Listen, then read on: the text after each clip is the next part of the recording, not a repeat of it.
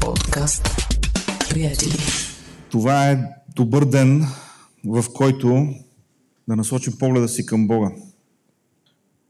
Може би само на мен ми се случва, понякога така да ми, да ми се иска да се отказвам. И бих желал днес да споделя с вас нещо от Божието Слово, един пасаж, който ни показва, ни насърчава да правим точно обратното, да не се отказваме. И пасажа, който ще прочетем е добре познат. Той е от Първо царе 17 глава. Това е историята, в която израелтяните воюват срещу филистимците в, не знам, 1200-300 1267-та поредна война, която се водеше между тия два съседни народа.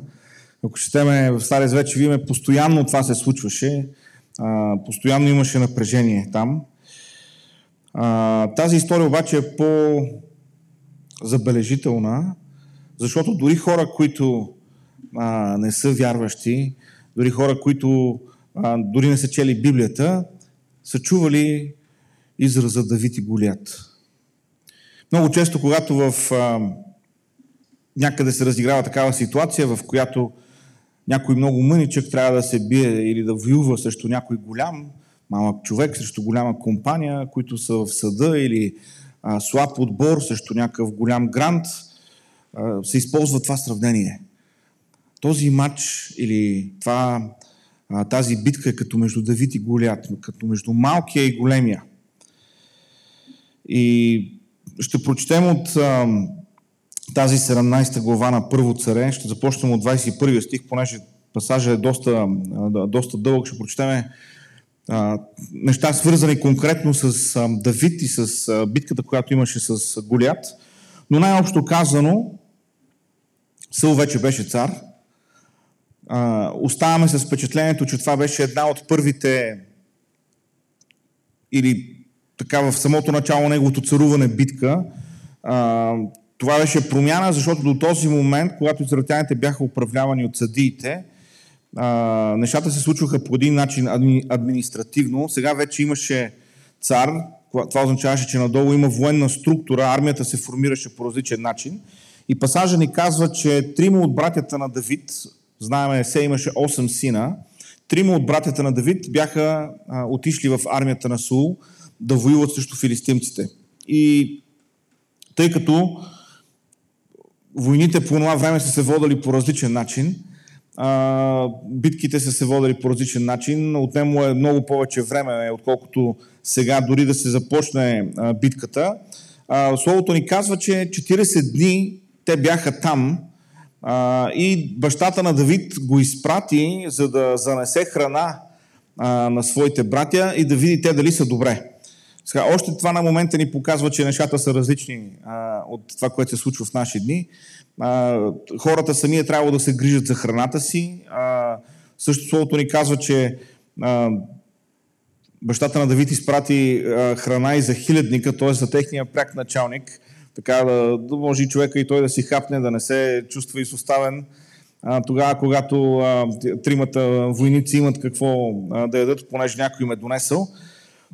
Казва се, че дълго време двете армии стояха една срещу друга, подготвяха се за битка. А, даже има един такъв момент, в който се казва, те се готвяха за, бик, за битка и викаха.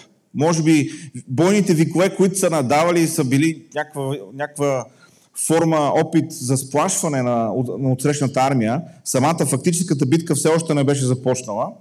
Но ние се включваме в този момент, 21 стих, когато двете войски са опълчени една срещу друга. Казва се Израел и филистимците се опълчиха войска срещу войска, а Давид остави товара си под грижата на товаропазача и като се забърза към войската, дойдете попита братите си за здравето им. И като разговаряше с тях, ето юнакът, филистимецът от Гет на име Голият, излизаше от филистимските редове, те говореше според същите думи и Давид го чу.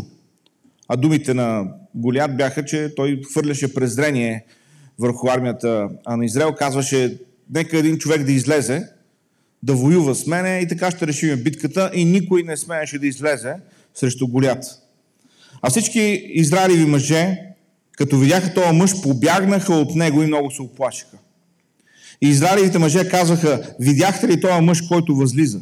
Наистина той възлезе да хвърли презрение върху Израел. Обаче, който го убие, него царят ще обогати с голямо богатство и ще му даде дъщеря си и ще направи бащиния му дом свободен в Израел. И Давид проговори настоящите при него мъже, като каза, какво ще се направи на този, който порази този филистимец и отмахне укора от Израиля? Защото кой е този необрязан филистимец, да хвърли презрение върху войските на живия Бог? И хората му отговориха според казаните думи, като казаха, така ще се направи на мъжа, който би го направил. А като чуе Елиав, това е най-големият брат на Давид, как говореше Давид, но на мъжете гневът на Еляв пламна против Давид и каза, защо си слязал тук и на кого си оставил унези малко овце в пустинята? Аз зная гордостта ти и лукавщината на сърцето ти. Ти си слязал, за да видиш битката. И Давид каза, какво съм сторил сега? Няма ли причина? И обърна се от него към другите и говори пак по същия начин и хората му казаха според първите думи. И след това Давид отива при Саул. На Саул съобщава, че има един човек в армията или там в стана, който казва, че е готов да излезе срещу, срещу Голят. Саул, царят, вика този човек при себе си. И Саул му казва, ти не можеш да отидеш против този филистимец и да се биеш с него, защото ти си дете, а той е воинствен мъж и той е професионален войник, за това става въпрос. Още от младостта си. А Давид каза на Сул, слугата ти пасеше овците на баща си. Когато идваше лъв или мечката, грабнеше агне от стадото, аз го подгонвах, да го поразявах и отървавах грабнатото от устата му. И когато се дигнеше върху мене, хващах го за брадата и поразявах го и го убивах. Слугата ти е убивал и лъв и мечка и този необрязан филистимец ще бъде като едно от тях, понеже хвърли презрение върху войските на живия Бог. И Саул каза на Давид, Господ да бъде с тебе. Тогава Саул облече Давид с облеклото си и сложи меден шлем на главата му и облече го с броня. И Давид препаса неговия меч над облеклото си и се постара да походи, защото не беше навикнал на тези доспехи. Давид каза на Сул, не мога да ходя с тия оръжия, защото не съм свикнал. И, и така Давид ги съблече и взе тоягата си в ръка и като си избра пет гладки камъка от потока и ги сложи в овчарската си турба, той се приближаваше към филистимеца с прашката си в ръка. Давид и Голят се доближават един до друг, има диалог между тях. Единия се опитва да сплаши другия. Давид отговаря с а, причината, поради която той вярва, че ще бъде победител, именно защото той защитава правилната кауза, понеже Голият е хвърлил презрение в, не само към Израел, но към самия Бог.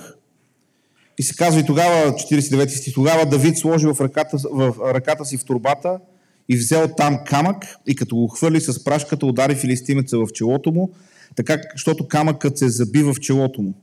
И той падна по лицето си на земята. Така Давид надвинат филистимеца с прашка и с камък и удари филистимеца и го уби. Но нямаше меч в ръката на Давид, затова Давид се завтече, да застана над филистимеца и хвана меча му и го изтръгна от ножницата му и като го уби, отсече главата му с него. А филистимците като видяха, че техният юнак умря, побягнаха. И тогава израилевите юдовете мъже станаха, извикаха и подгониха филистимците до, до прохода на Гая и до портите на Акарон. И ранените филистимци падаха из пътя за Сараим до Гет и до Акарон. Една славна битка, една славна победа, обаче нищо от това, което се случваше първоначално, не изглеждаше добре за Давид. Не напразно съм на, нарекал днешната проповед Не се отказвай, защото Давид имаше много поводи да се откаже в тази ситуация. Давид имаше много поводи много причини да се обърне и просто да отиде там, където беше неговата зона на комфорт. Там, където беше онова, което му беше познато. Грижата за овцете. Отказваш се, когато вече си започнал нещо. Тоест, Днес ще говоря на хора, които са започнали нещо, правят нещо. Искат да бъдат нещо. Ако само седиш и чакаш, вече ще си се отказал. Значи трябва да слушаш още по-внимателно днес. Самото начало на царуването на Саул. Когато един човек е издигнат в нова позиция, първото нещо, което иска да направи е да покаже, че той заслужава да бъде на тази позиция. Много често, когато в една юридическа кантора един юрист е повишен, така да речеме, да, да бъде съдружник в адвокатското дружество, много често това, което прави е, той поема трудно дело, за да покаже, че може да се справя, че това е неговата, че, че неговото повишение не е случайно, не е на празно. Тогава, когато човек поеме нова менеджерска позиция, той се опитва да, да направи нещо, което да, да бъде видимо добро за компанията, за бизнеса. В този случай не е по-различно. Саул става цар и той трябва да покаже, че той не е станал цар случайно.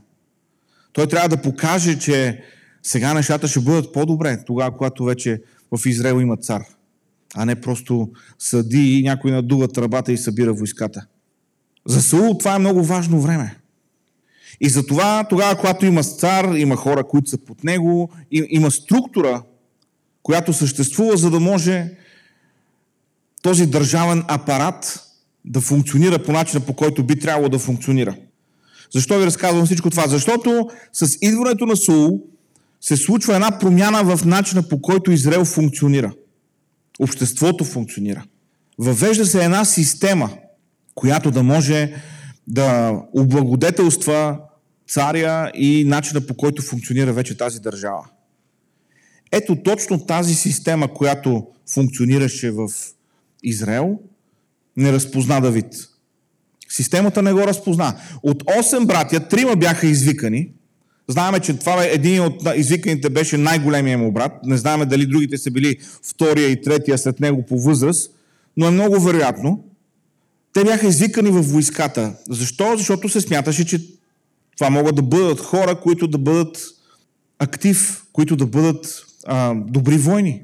Тоест, системата беше определила някакви критерии, по които да извика едни хора, а други да не извика. От 8 сина, 3 са извикани, 5 не са извикани. Само от това семейство. Тоест, предполагаме, че навсякъде другаде, съвсем обосновано предполагаме, че навсякъде другаде е по същия начин. Едни хора се викат, други не се викат. Е, Давид не беше извикан. Системата не беше разпознала дарбите, талантите, призива на Давид. Той пасеше стадата, докато другите бяха на война. Сега, разбира се, някой ще каже, да, но все пак не може всички да отидат на фронта. Нали, някой трябва да остане да върши работата, която има да се върши. И това 100% е така. Абсолютно съм съгласен. Но, ако те бяха разпознали, че този човек е толкова ценен воин, някой друг щеше да пази стадата. Давид щеше да бъде там отпред. Просто те си бяха минали през списъка, може би, с а, отметки на какви а, какви качества трябва да има война, на колко години трябва да бъде, колко трябва да бъде висок, колко трябва да бъде силен. И Давид не отговаряше на тези критерии. И той беше оставен. Сигурно бяха дошли и го бяха питали какъв е твой опит. Ми, мой опит, аз паса овце. Окей, продължава и тази важна работа, защото е важно да има месо, важно е да има мляко, важно е да има вълна за облекло. Други ще ходят на фронта. Системата не беше разпознала Давид. Защото ако го смятаха за ценен воин, щяха да го вземат на всяка цена. Някой друг ще, ще достане да върши тази работа. Обаче това, което искал да видим е, че това нещо не спря Давид. Това, че Давид беше при овцете, не означаваше, че той мисли само за овцете.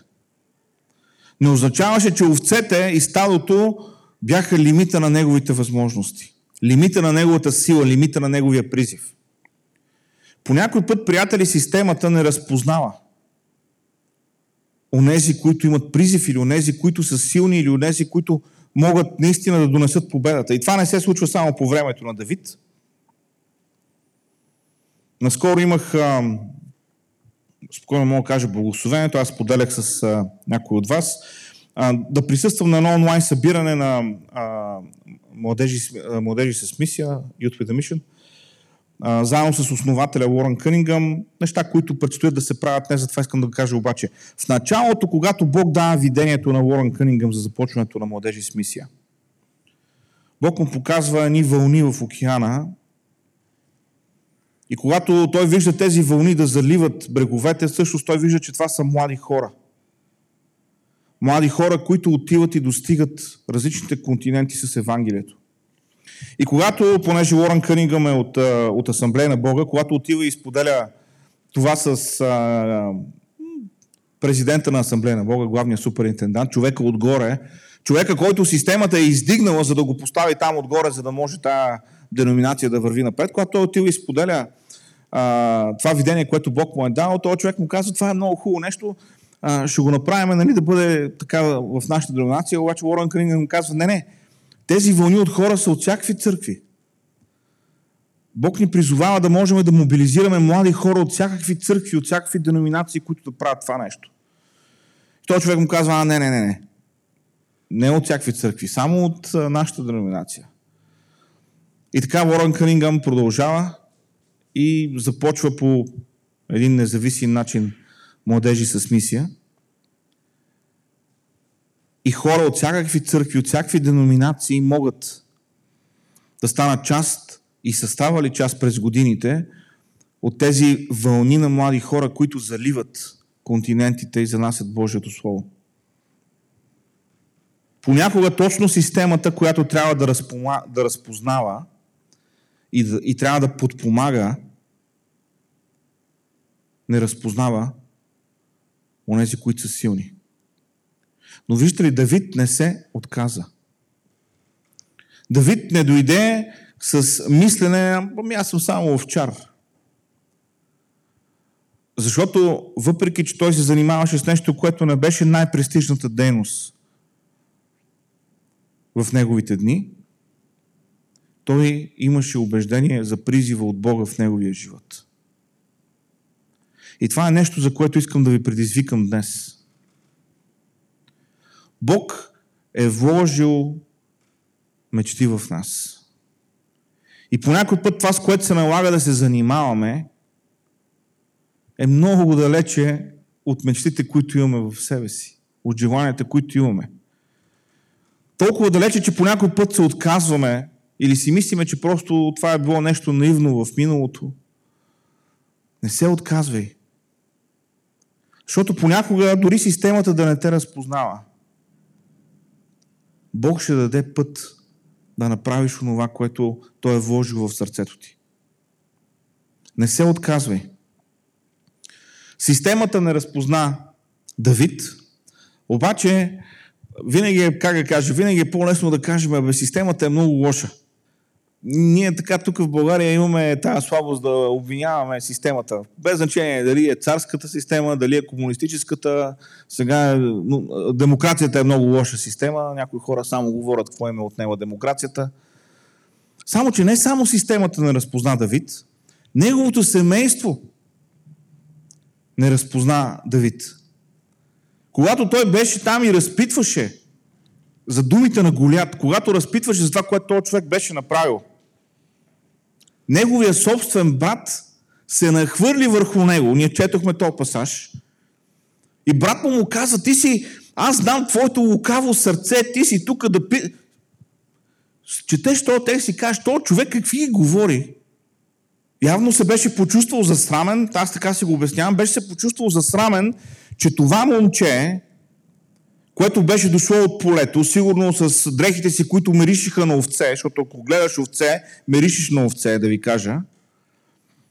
Това момче, което беше дошло от полето, което миришеше на овце, беше дошло там между тия армейски мъже и задаваше по-правилните въпроси от тези, които бяха там на фронта.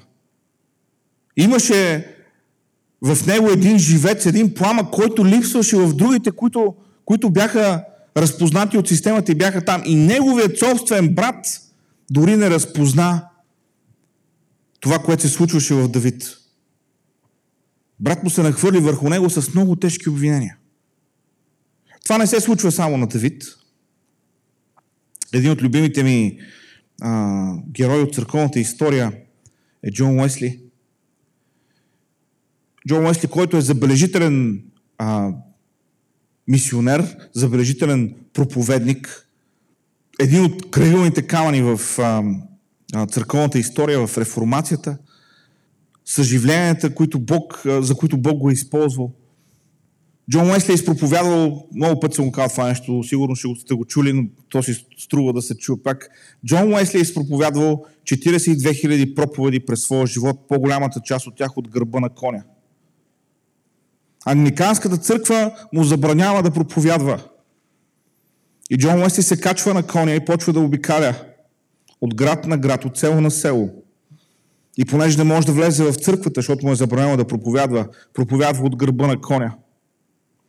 И на някои места го замерват с камъни, докато Бог започва да се движи да променя цяла една нация заради проповядването на този човек и заради това, което Бог прави чрез него. Едно от най-големите изпитания в живота на Джон Уесли е неговата съпруга.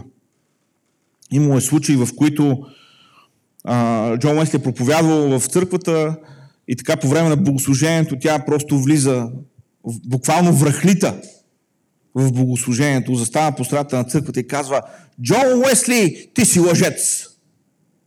Кой проповедник не си мечтае това да се случи, докато проповядва? Има случаи, в които се казва, че а, тогава, когато тя не се е чувствала добре, има случаи, когато го е тегляла за косата по пода. Хората, които са били около него, са му казвали, разведи се с нея. Никой няма да, да, да, да, го счете, да го счете това нещо за нещо наредно. Разведи се с нея. Джон Уесли казва не. Едни от най-великите Божии служители не са били разпознати дори от семейството си. Исус, неговите братя, които бяха дошли при него, да го успокоят малко, че много се беше вдъхновил, много се беше ентусиазирал около служението си, малко да го, така да го вкарат в рамки. Не го бяха разпознали. Давид също не беше разпознат от неговото семейство, но Давид не се отказа. И ако се върнем в този пасаж, който четохме, Елиав изговаря тия тежки думи срещу Давид. Давид му казва, за какво, буквално му казва, за какво говориш ти? Как така да няма причина аз да съм тук? И след това се казва, той се обърна към тези, с които говореше и продължи да ги пита, това наистина ли е така. В смисъл, той чу това, което неговия брат казваше, обърна му внимание, отговори му, но след това му обърна гърба и се обърна към хората, които, с които говореше. Той насочи фокуса си в друга посока. Дори тогава, когато семейството не те разпознава. Не се отказвай. Не се отказвай. Системата не разпозна Давид, семейството не разпозна Давид. Нека ви кажа нещо. Саул не разпозна Давид. Божия помазаник. Сега може да си говорим каквото иде за Саул. Но Саул беше Божия помазаник. Самуил беше изпратен там да го помаже. И да, той беше такъв, какъвто хората очакваха той да бъде. Висок, строен и да изпъква на другите, да има осанка. Може би имаше своите дефицити, но той беше Божия помазаник. Святия Дух беше слезнал на него, той пророкуваше, той имаше преживявания с Бога. Той беше Божия помазаник. И Саул не разпозна Давид. Защо мога да кажа това? Защото се опита да навлече Давид с, с своите собствени доспехи. Колкото пъти чета тази история, не, няма как Саул да не изглежда отчаян. Са, ти си военачалник, ти си цар, ти имаш генерали, имаш армия. Колко отчаян да си, за да можеш да дадеш доспехите си на един тинейджър и да пуснеш този тинейджър да отиде да, се, да, да воюва срещу професионален войник, дето е 2 метра и половина висок. Дето има 6 пръсти на ръцете и военното му оборудване тежи повече, отколкото това момче, което изпраща срещу него. Колко отчаян трябва да си, за да пуснеш някой такъв да свърши твоята работа, защото ти си водача. Ти трябва да ги поведеш тия хора. Само, че водача не повежда, седи в шатрата Хората седят отпред, слушат какво говори Голят, треперят им мъртинките и никой не мърда. Никой не смее да каже нищо. Колко отчаян си, за да облечеш това момче в твоите доспехи и да се опиташ да го пратиш. Саул не познаваше уменията на Давид. Той не разбираше призива му. Саул видя, че това момче има желание и се вкопчи в това желание като отдавник за сламка. Смисъл, даде му меча, даде му шлема медния, даде му, даде му бронята, всичко му даде само да отиде да свърши тази работа. Понякога водачът, който трябва да разпознае да помогне, не го прави. Каквито и да са причините. Дали ще е отчаяние, дали ще е някакво духовно късогледство във водача. Давид не беше разпознат от системата, Давид не беше разпознат от своите братя, от семейството си. Давид не беше разпознат от водача, който най-малкото заради своя интерес трябваше да може да разпознава. Обаче Давид не се отказа. Нека си представим това преживяване. Давид е в шатрата на Су и Су му каза, чакай сега, я служи това нещо, я да ти стегна тук бронята, я служи този шлем, я вземи сега този меч. И сега може ли да си представим едно момче, което е облечено в едни доспехи, които са, да речеме, примерно той е размер М, а се облекал в хиксел. Как му стоят тия доспехи? И какво правят тия доспехи, така като се видиш в огледалото, като се погледнеш, как ти стоят, каква увереност ти вдъхва това нещо, така като видиш за къде си тръгнал, срещу кой си изправяш и как изглеждаш. Само, че Давид имаше увереност в своя призив и в това кой е, не заради доспехите, които носеше, не заради дрехите, които имаше, а заради онова, което Бог беше вложил в сърцето му. И затова, както ги беше сложил тия доспехи, така можеше да ги свали и да си облече овчарските дрехи, които още мришиха на овце, и да се изправи срещу професионалния войник. Дори тогава, когато системата не те разпознава, семейството не те разпознава, водача не те разпознава, не се отказвай. Не се отказвай. Защото тогава, когато не се отказваме, тогава Бог дава победата. Сега, системата не го разпозна, семейството не го разпозна, водача не го разпозна, но имаше и такива, които го разпознаха и трябва да ги отбележиме. Все някой разпознава това, което Бог е вложил в нас. И ние трябва да имаме очи не само за това, което хората не правят, но и за това, което правят. Трябва да имаме очи не само за това, което е негативно, трябва да имаме очи за това, което е положително.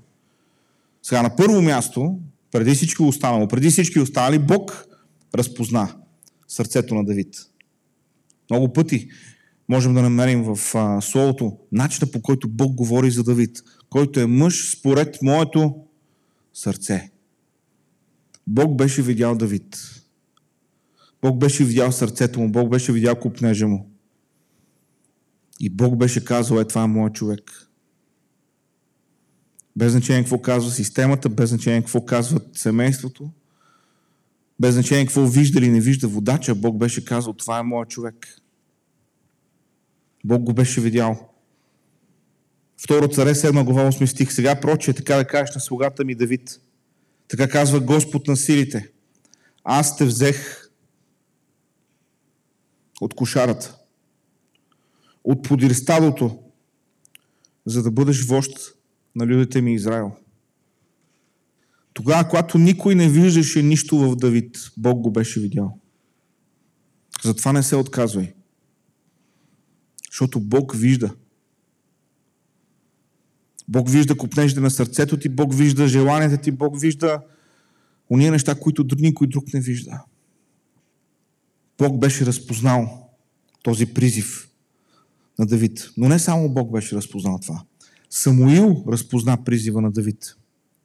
В първо царе 16 глава, 12-13 стих, това е случай, в който Бог казва, отиди ще помажеш новия цар на Израел. Самуил казва, Как ще отивам да помазвам новия цар, като сегашният цар още е жив? Ако Саул разбере какво прави, той ще ме убие. Бог му каза, ще отиде и ще каже, че ще принася жертва, което той трябваше да направи така или иначе. И там аз ще ти покажа кой е човек. И бащата на Давид изправи своите синове пред Самуил. 1, 2, 3, 4, 5, 6, 7. И за всеки един от тях Бог казваше, не е този, не е този, не е този, не е този, не е този. И Самил казва, представям си Самил какво си мисли.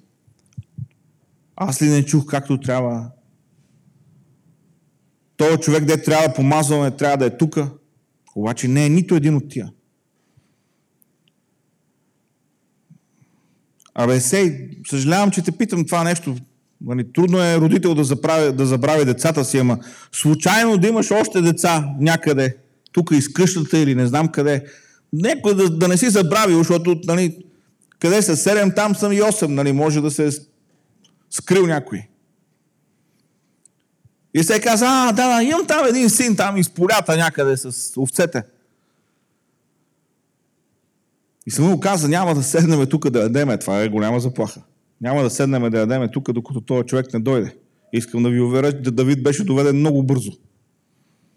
Защото като кажеш на бащата и на седемте сина, че няма да ядат, те са готови на всичко да направят, само и само да се седне на тази маса, приготвена за пророка. Доведоха Давид при Самуил. И се казва, той беше рус, с хубави очи, красив наглед и Господ каза, стани, помажи го, защото той е. Тогава Самуил взе рога с мирото, го помаза сред братята му и Господният дух дойде с сила на Давид от същия ден и нататък. И тогава Самуил стана и си отиде в Рама. Воден от Бога Самуил разпозна, че Давид беше човек. Това русо, крехко, красиво наглед момче, сигурно по-слабо сложен от неговите по-големи братя, беше Божий избор. И Самуил го видя. Самуил го разпозна. Но не само Бог и не само Самуил разпознаха Давид, престолонаследника, синът на Саул, разпозна Давид. След тази битка с Голят, се казва, че двамата станаха много добри приятели. И това приятелство продължи дълго време. И тогава, когато Йонатан говореше на Давид, тогава, когато трябваше да опази живота му, понеже Саул искаше да го убие. Йонатан му казва, това е първо царе 20 глава, 13 до 15 стихове. Господ да бъде с тебе, както е бил с баща ми. И не само докато съм жив, показвай към мене милост Господна, но и като умра, до века не отсичай милостта си от дома ми. Даже тогава, когато Господ ще е изтребил от лицето на земята всеки от Давидовите неприятели. Йонатан, на който се полагаше трона, беше разпознал, че Давид е човека. Беше разпознал това, което Бог е вложил в този човек. И можем да казваме каквото искаме за Саул. Обаче Йонатан, това е приятел, който искаш да имаш. Който до такава степен беше прозрял човека на среща, този, който му беше приятел, че трона, който му се полагаше по династична линия, трона не беше нещо толкова скъпо, че той да не се откаже от него. И Саул му каза. Каза, ти помагаш на един човек, който идва за твоя трон. Саул му го каза. Йонатан беше разпознал онова, което Бог беше вложил в Давид. Не спирай, когато системата, семейството или водачът не те разпознават. Това не означава бъди в бунт, означава не се отказвай. И понякога това е трудно, защото като че ли всичко през което преминаваме показва, че няма станат нещата. Четеме историята на Давид. И това, което ни, как кажа, това, което много често ни липсва, когато четеме Божието Слово, е разбирането за времето. Защото четеме бързо през историята и не разбираме колко време минава. Спомням си, когато а, сам Чилдърс, проповедника с картечницата, беше при нас и разказваше със своята история. Той казва, първо, не всичко, което виждате във филма е истина. Второ, трябва да разбирате, че един филм, който е 2 часа, се опитва да покрие около 10-15 години от живота ми. Не е възможно нали, да, да се покаже всяко нещо, да се, нали, да се види как се развива, защо се стига до него и така нататък. Същото е тогава, когато четем Божието Слово. Ние много често не можем да схванем времето, което преминава. Но нещата в живота на Давид не се случваха така. Штрак, штрак, штрак, стих след стих и слава на Бога нещата са се подредили. Минаваше време. Имаше цена. Имаше трудности. Имаше изпитания. Трябваше търпение. Бог му беше казал, ти ще бъдеш цар. И колко пъти Саул падаше в ръцете. И Давид нито веднъж не каза, аз ще го пораза. Защото Бог ми е говорил. Защото Бог ми е казал, че ще бъда цар. Значи, този вече не е Божия избор. Давид не вдигна ръката си срещу Саул. Въпреки, че имаше много, много наброй възможности да направи това. Юда направи Давид свой цар, но останалите племена още стояха на страна. Седем години ни се казва, Давид беше цар само на Юда и след това дойдоха останалите племена и се присъединиха. Нещата не се случват бързо, нещата не се случват лесно. Не се отказвай. Защото рано или късно все някой ще разпознае твоя призив. Рано или късно ще има хора, които ще застанат до тебе. Които ще те подкрепят. Не се отказвай. Търси съвета на мъдри и духовни хора. Виждаме го в живота на Давид. Йонатан беше точно такъв човек в неговия живот. Сигурен съм, че Самуил е бил такъв човек в неговия живот. От мъжете, с които се беше заобиколил, ако четем в края на живота на Давид, там се изброяват всички силни мъже, които бяха с Давид. И се казва кой какви военни подвизи е направил. Там има изброени хора, които не бяха военни, а, военни мъже, които не бяха войни. Това бяха хора, които бяха съветници на царя. Това бяха хора, които към които Давид се обръщаше за помощ, как да реши дадена ситуация. Знаете ли, за Сул начетеме да е имал такива хора. Обаче Давид имаше такива хора. Търси съвета на мъдри и духовни хора. По някой път това, което Бог е вложил в нас, не се случва веднага. И по някой път се налага да чакаме толкова дълго и си мислиме, че това всъщност никога няма да се случи. И се отказваме от това нещо. Е, днес съм тук да ви кажа, не се отказвайте. Не се отказвайте. Защото дори да ти остават 5 минути до края на живота, Бог има план за тия 5 минути. И то е добър план. Смея да кажа, вярвам, че Бог има за всеки един от нас много повече от 5 минути. И Бог ни е поставил да бъдем в една общност, и ние трябва да се научим как най-добре да се подкрепяме един друг. В живота на Давид имаше страшно много хора, които го събаряха. Целият конфликт с, Самуил, с Саул беше огромна тежест за него. Има случаи, в които веднага след като е бил в конфликт с Саул, се казва, че той изпада в такова състояние, в което имаше нужда да се укрепи в Господа. Той минаваше през тия трудни моменти. Имаше хора, които му мислеха злото. По някой път заради негови лични грешки. Някой път просто защото това бяха зли хора. Знаете ли, има достатъчно напрежение, противопоставяне в света около нас. Има достатъчно проблеми, с които се налага да се справяме на работното място или в училище, или по път дори в къщи. Затова е толкова важно ние като общност да се научим да се подкрепяме. Да бъдем един за друг това, което Самуил беше за Давид, това, което Йонатан беше за Давид. Да се научим да виждаме в другия, който Бог е поставил до нас, онова, което е ценно, онова, което Бог е дал като възможност, като страх и да го насърчаваме това нещо. Давид се превърна в божествения стандарт за управление. Всеки един от следващите царе, сега сме в летописите, в прочита на Библията, минахме през царете,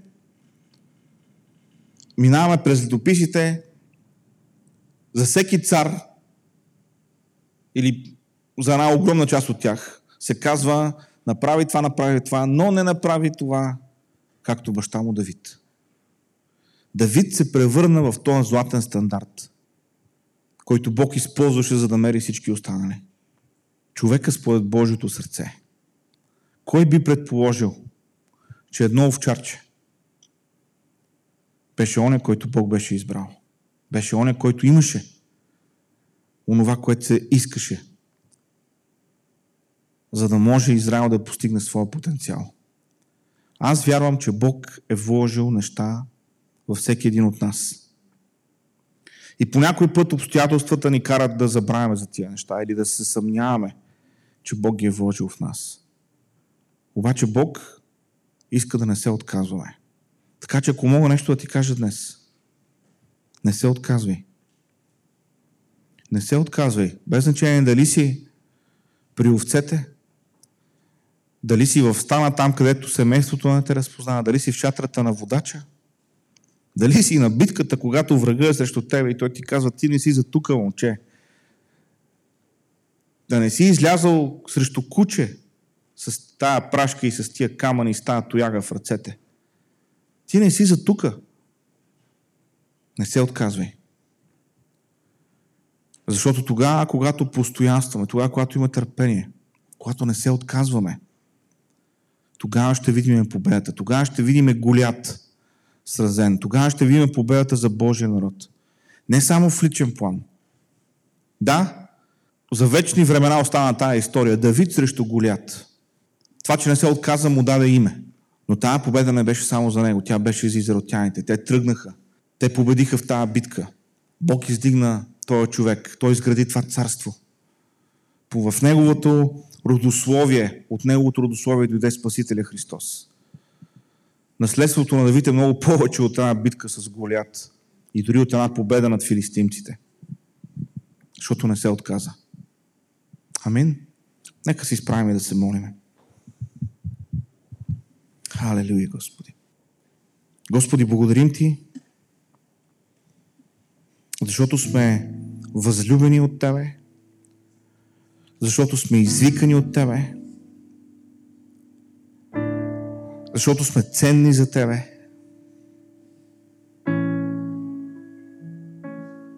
И Господи, днес пристъпваме към Тебе.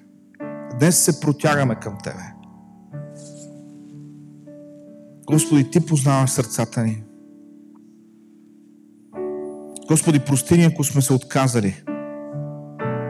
Или ако сме си мислили да се отказваме, защото нещата са трудни. Защото този живот и врага хвърлят срещу нас усилия. И по някой път сякаш нямаме сили да, да останем, да устоим, да, да продължим. Господи, днес се молим за сила от Тебе. Да продължим в Твоя път, да продължим в Твоя призив, дори тогава, когато системата е проблемна, дори тогава, когато семейството не разпознава, дори тогава, когато водачите или ръководителите не, не виждат това, Господи, което имаме от Тебе. Господи, моля Те, помогни ни да не се отказваме.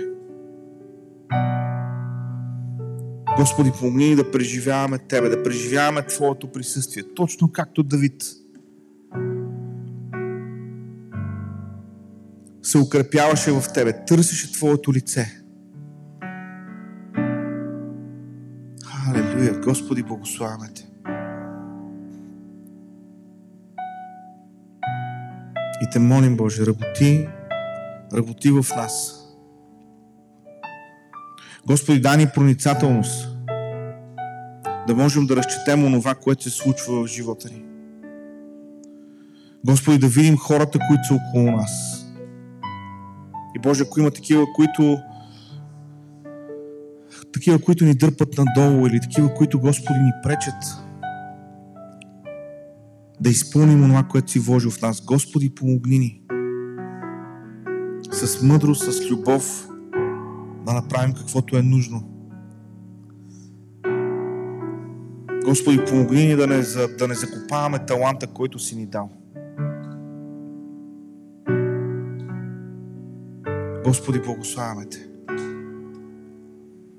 Накрая, Господи, моля Те, помогни ни да имаме в живота си верни и мъдри хора, които обичат Тебе и които ни подкрепят. Както Йонатан беше в живота на Давид. Както бяха уния силни мъже, които бяха негови съветници. Така, Господи, дай ни мъдрост да заобиколим себе си с хора, които са ценни, които ни издигат и които ни предизвикват и които ни помагат да израстваме в Тебе. Благославяме Те, Боже.